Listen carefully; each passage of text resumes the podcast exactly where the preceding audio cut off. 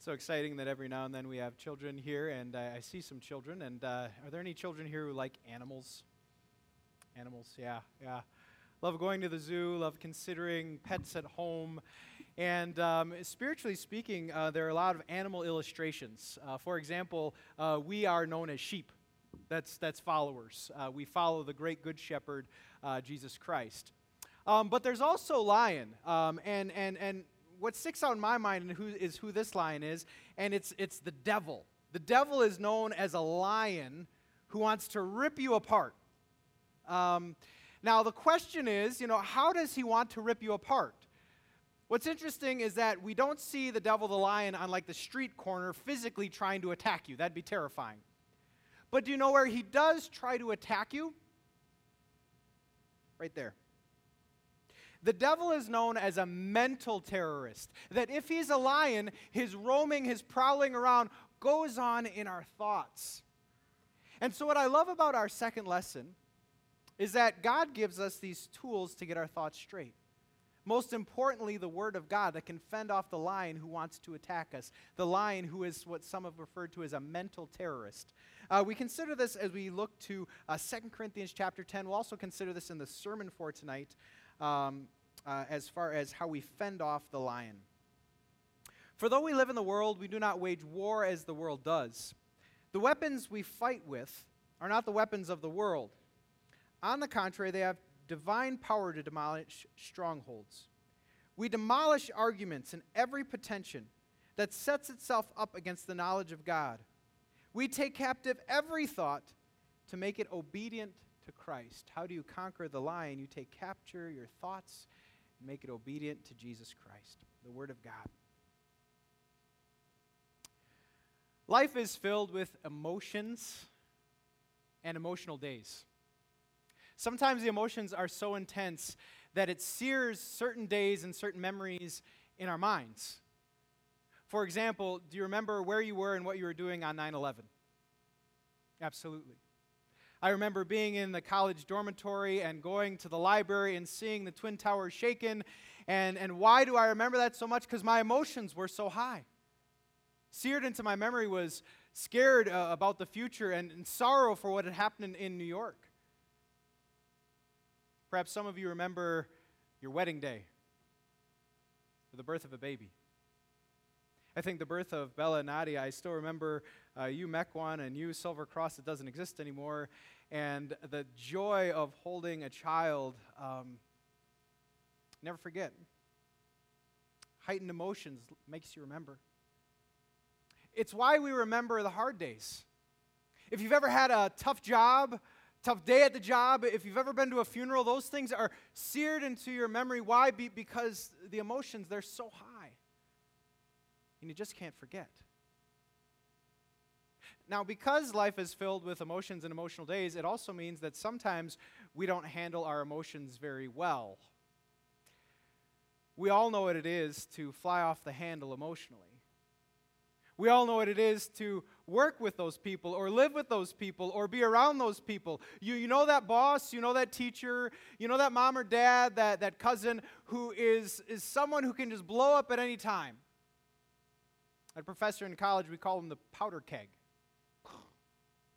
And so we know what it is to walk around on eggshells. Hopefully, that person is doing okay today, uh, and we'll try not to set them off because we know what happens if they fly off the handle. We know what happens if their emotions get too much. Now, as we set the stage for this series, we're going to talk a lot about emotions. And the first takeaway that we want to consider is just this that emotions, they are a gift from God. Emotions are a great thing. To, to be able to experience those mountaintop days, that's a wonderful thing. For example, when, when I have a sweet treat like a, a paczki or however you pronounce that Polish thing, and, and to have the taste buds that combine with, with how fun that is to eat, that's a great day. I love it going on vacation or being on the beach and having the sun come down to, to know the joy of those emotions are really, really good from God. And those negative emotions that sometimes we want to avoid, they're actually a gift from God. They remind us that there's something wrong in this world. If we react and, and we say it's okay, you know, that, that certain things happen. Let, let's say we're, we're trying to numb ourselves from the pain of, of, of losing someone. Uh, God has given us that to, to remind us we care for people. And to the degree that we feel that pain of loss is the degree that we cared for them. It's okay that you feel sad when someone's gone. Or, or what about anger? Is there ever an appropriate place for anger? I, I think when we look at certain things that happen in this world, whether it be sex trafficking, whether it be child abuse, whether it be all the different things that could happen in this world, it's okay that every now and then we're angry about it. It'd be bad if, if, again, we tried to get away from those emotions. It tells us something's wrong. But the question is how do we handle our emotions? How do we make sure we're not the one flying off the handle? How do we make sure we're contained and, and self controlled when it comes to this? Now, it's funny because I think our society more than ever has possible solutions for what to do with emotions. I think we're a society that has learned how to self medicate in various different ways. You have drugs, alcohol, and in this country, um, in the state, something else.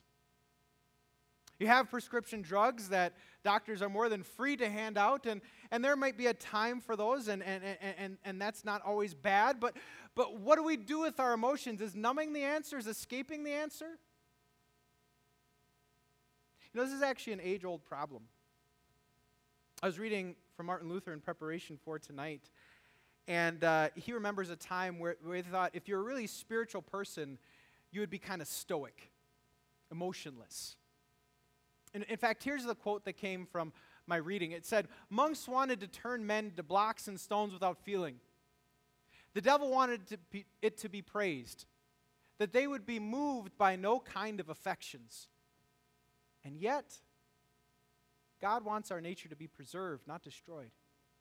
He commands us to improve it, that it be, may become purer and purer. I don't know about you, but I agree with Martin Luther. I don't think the goal is that we would just be numb. The goal that we would just be even keeled throughout everything. No, I, I, think the highs and the lows, they're okay. But what I do believe, in, and wrapping up the next point, is this that, that I think emotions need to be managed by the Word of God. That we have a tool given. You know, part of my background is learning a little bit more about emotional health um, in a coaching network called Cross Train.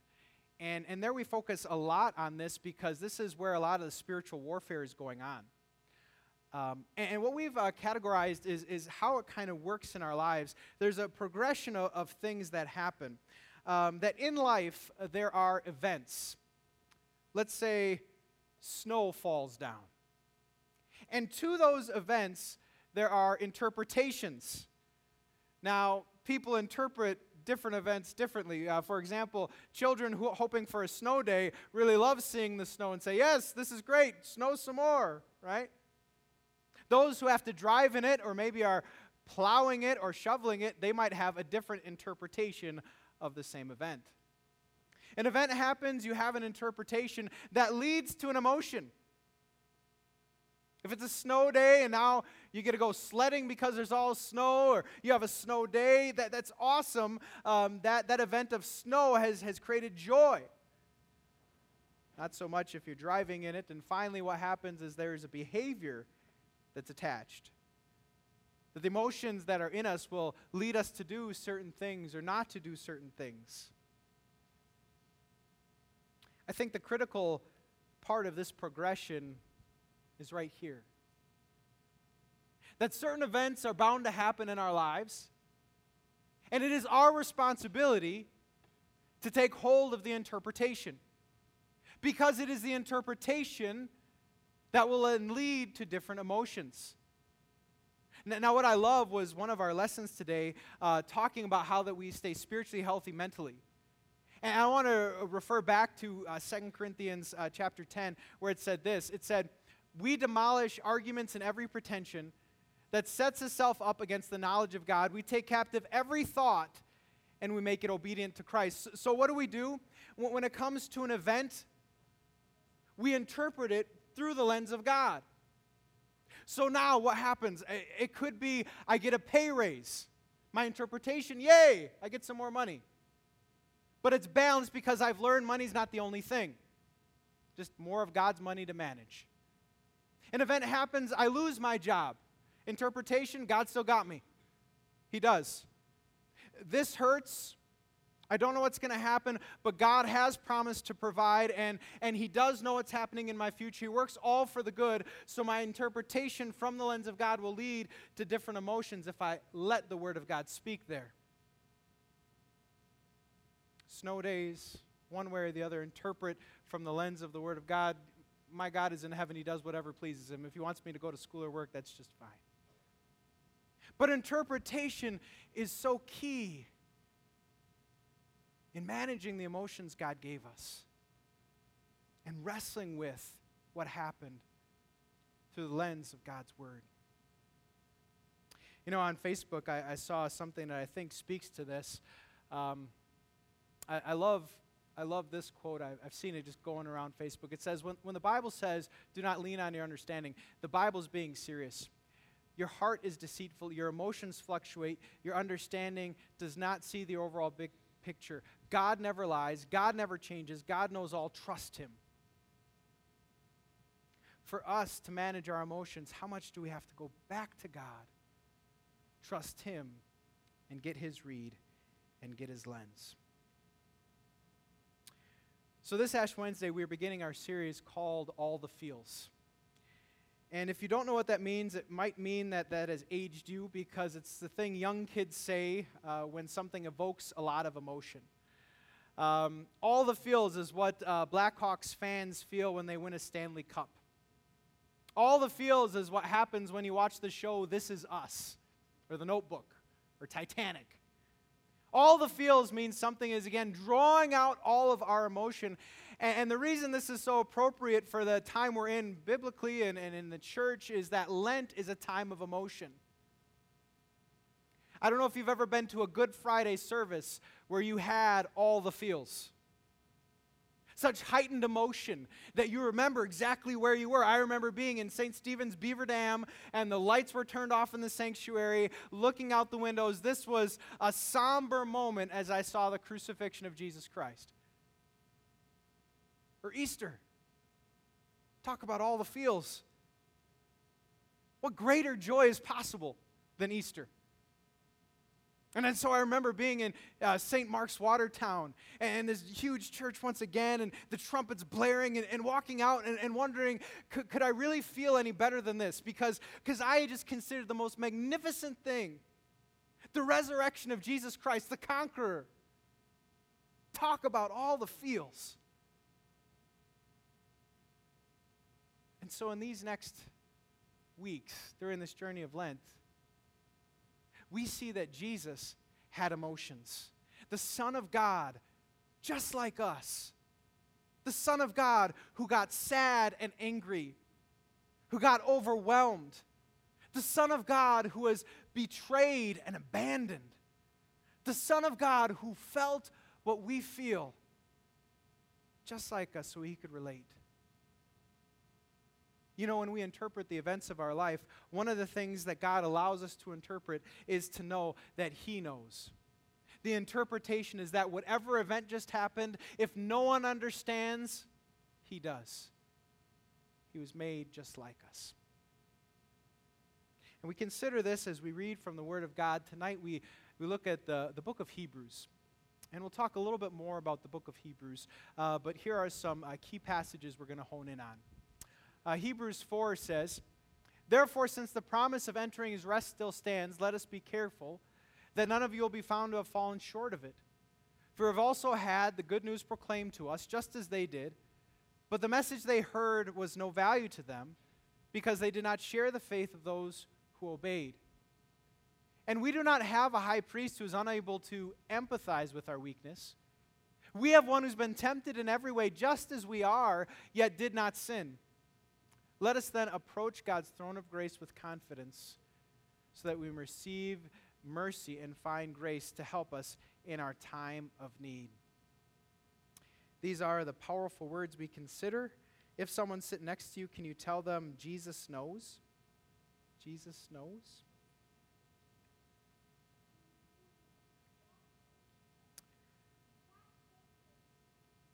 You know, it was a couple years ago, that I sat down with a young man, and I knew I was kind of the last resort for his faith walk. This was a young man who was struggling with a certain sin, who had grown up in the Christian faith, knew the Bible in and out, but now was not turning away, but rather giving in to sin. I was the third pastor in the progression of pastors to meet with this person. And I, I didn't ask him what he thought about this, this topic, this sin. Rather, I asked him one singular question because this was my concern. After he'd gone off to college and he didn't dig in, you know, to hear the word of God and he pretty much gave way to this sin, I, I simply asked him after that experience, How is your relationship with Jesus? See, see, I had known we're all sinners, but, but how are you connecting with Jesus? After candid conversation, I quickly learned he didn't care. His goals had changed. No longer were his eyes on eternity. Rather, his goal after coming away from this college was uh, to build a legacy, to live a good earthly life so that people will remember him someday when it came to church and when it came to God, didn't matter. The reason I bring this up is because I learned something about impenitence. And I, I learned that, that sometimes impenitence can lead us away from God. Now, that is important because Lent is a time to repent. In fact, we can repent daily. We can close every night and say, Lord, there's something I didn't get right, and, and you forgive me, but now lead me out of that into something new. It's something we do before communion. I'm sorry, forgive me, but lead me into something new. And the reason I bring this up is because in our lesson, it talked about this idea that there is rest for God's people, but not all enter the rest. And that's a shame, isn't it? There is rest uh, sealed by the blood of Jesus for all who believe, but not all enter that rest. The first verse it said this Therefore, since the promise of entering his rest still stands, let us be careful that none of you be found to have fallen short of it. And one way that I believe you can fall short of it is through impenitence, because impenitence leads you to loving sin more than your Savior. I don't know if you've seen it or if your heart has been the same way. Maybe you've been tempted at one time or another to say, God, I don't care what you think on this. I'm doing me. We can all relate to that struggle in one way or another. Which is why it's good to be here. Which is why it's good to daily and regularly repent. And then I consider our topic of emotions. And I don't know about you, but I think more and more often we deal with people who are angry at God. Have you met these people? And maybe they don't say it that way, but they're angry. You have a family member, a friend, someone who's pretty much shut the door because they had an event in their life that they interpreted a certain way that led to an emotion and now a behavior. Something none of us get away with is suffering. We all have this part of our story uh, that was really, really hard. We all know what tragedy is in one degree or another, whether through a sickness or a death, uh, whether something that we just thought was totally unfair, and so do the people around us. And, and if we have these events without the interpretation of the Word of God, it can lead to just anger against the Son of God and the church and God Himself and walking away. Do you know what I'm talking about? So often I, I meet with people, I have discussions on suffering. And so, what I've learned is that if we are going to collectively repent about something during this time, I think that if not for you, our nation needs to repent about its anger towards God. I think we live in a culture more than ever that says, I have the right to be mad at you. And, and, and sometimes I wonder how we got there. Why, why, why does this happen? And the answer I found They stopped looking at Jesus. They stopped either in that moment or the next year remembering what the story is all about. Because if you see the story of his passion, you have a radically different interpretation over suffering. You have this understanding that as much as I have suffered, it is nothing, absolutely not a drop in the bucket compared to what Jesus suffered out of love for me. Did, did you see it in the lesson? So I, I need to explain what's going on in the lesson, the, the beauty of what's going on. Oh, the book of Hebrews is beautiful uh, because the book of Hebrews is about how the Old Testament was a foreshadowing of all the things that would be in Jesus. The Old Testament, its system of, of prayers. Um, they, they had a priest who would pray for them. And, and this priest would be the mediator so that when you come to church, the priest would pray, and that would be your access to God, that, that priest. And it was all just a picture of Jesus. That Jesus, by establishing a new covenant, gave us new mediation. In fact, in 1 Timothy it says, Now there's one mediator between God and man, the man Christ Jesus. Do you know right now, as a Christian, your prayers are just as effective as my prayers? How beautiful is the new covenant. Or then you look at the Old Testament and, and all of these sacrifices that were going on. I mean, to worship in the Old Testament is just crazy to me uh, because they would come with the bulls and the goats and the doves, and the priest, who was basically the butcher, would slit the throat and sprinkle the blood and, and burn it up on the altar, right? That would have been memorable worship. But what they realized was that sin needed sacrifice. Sin needed sacrifice. Every time I sin, I, I incur a debt that needs to be paid for, and only the, the, blood of something else can pay for what I did wrong. But the book of Hebrews tells us this was a foreshadowing. See, see, in this book it says it was impossible for the blood of bulls and goats to take away sins. Therefore, when Christ came into the world, he said, Sacrifice and offering you did not desire, but a body you prepared the body of Christ. This huge foreshadowing. And that's what we observe, isn't it, on Good Friday? That's, that's what we're going to observe in Jesus' journey to the cross. And, and so we see Isaiah uh, put it so beautifully in, in chapter 53. This, this is what Jesus did. He, he was pierced for our transgressions, he was crushed for our iniquities. The punishment that brought us peace was on him, and by his wounds we're healed. Our society's taken its eyes off the suffering of Jesus. Have you? In your suffering? Have you? When life's not going your way? You know, the funny thing about pain is that pain internalizes. When I'm in pain, it's very hard for me to focus on anyone else. And so sometimes, even in our own suffering, we fail to see how far Jesus went for our sakes. And yet, this season strikes us right between the nose and it reminds us exactly of the cost. In fact, I love the words of this hymn, Stricken, Smitten, and Afflicted. Hear these words it says, If you think of sin but lightly, nor suppose the evil great, here you see the nature rightly, here its guilt may estimate. Mark the sacrifice appointed, see who bears the awful load.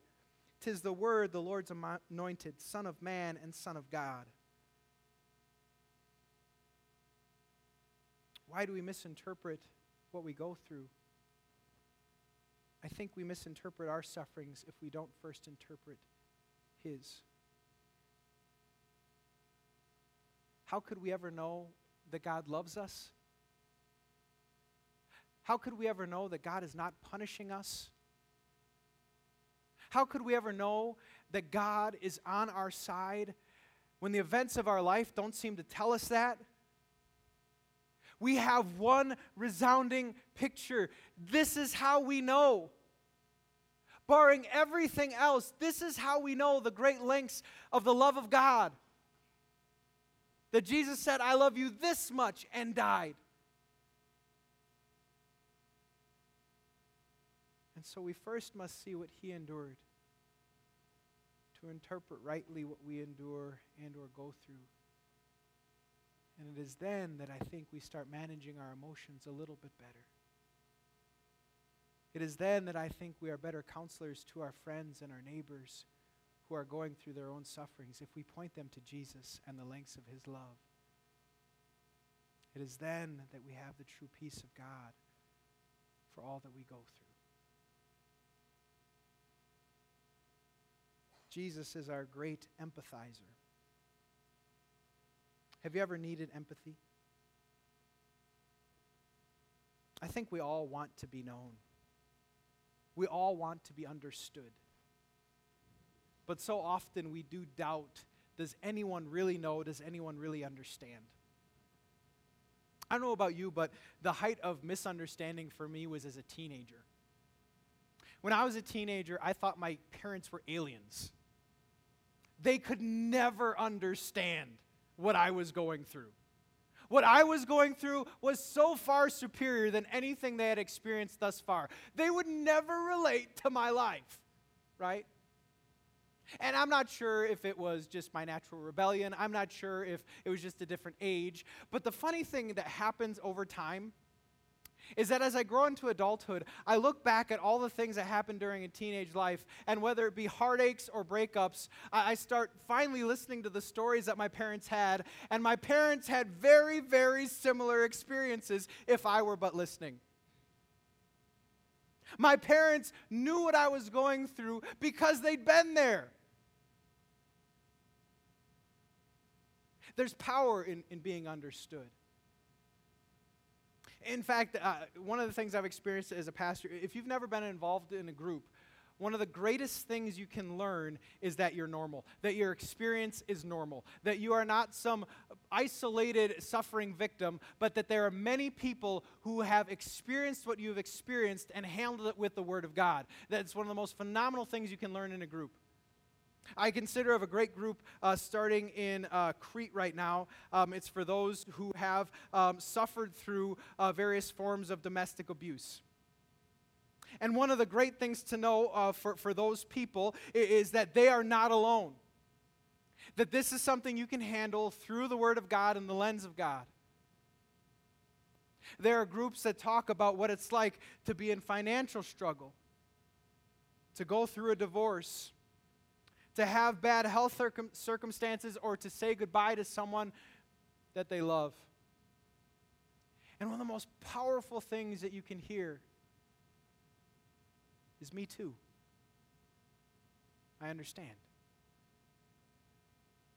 One of the great speakers on the topic of empathy is Dr. Brene Brown. And uh, she put it this way She said, Two of the most powerful words we can hear in a struggle is me too.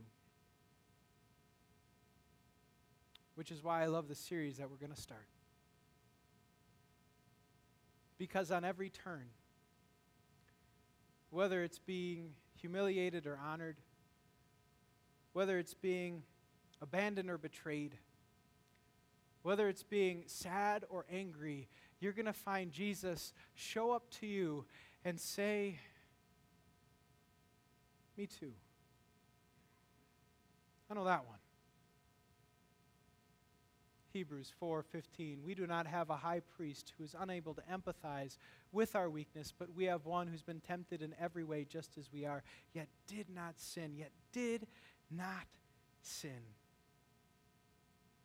And how awesome that he earned the right to be called savior not only through his death on the cross, which paid our penalty, but also through his perfection, which is credited to us through faith. How awesome that he went through emotional turmoil, never flying off the handle, being that perfect example and Savior to us. As we look at Jesus during Lent, may he refine our faith. May He lead us to days where we're flying less off the handle as we manage our emotions with the Word of God.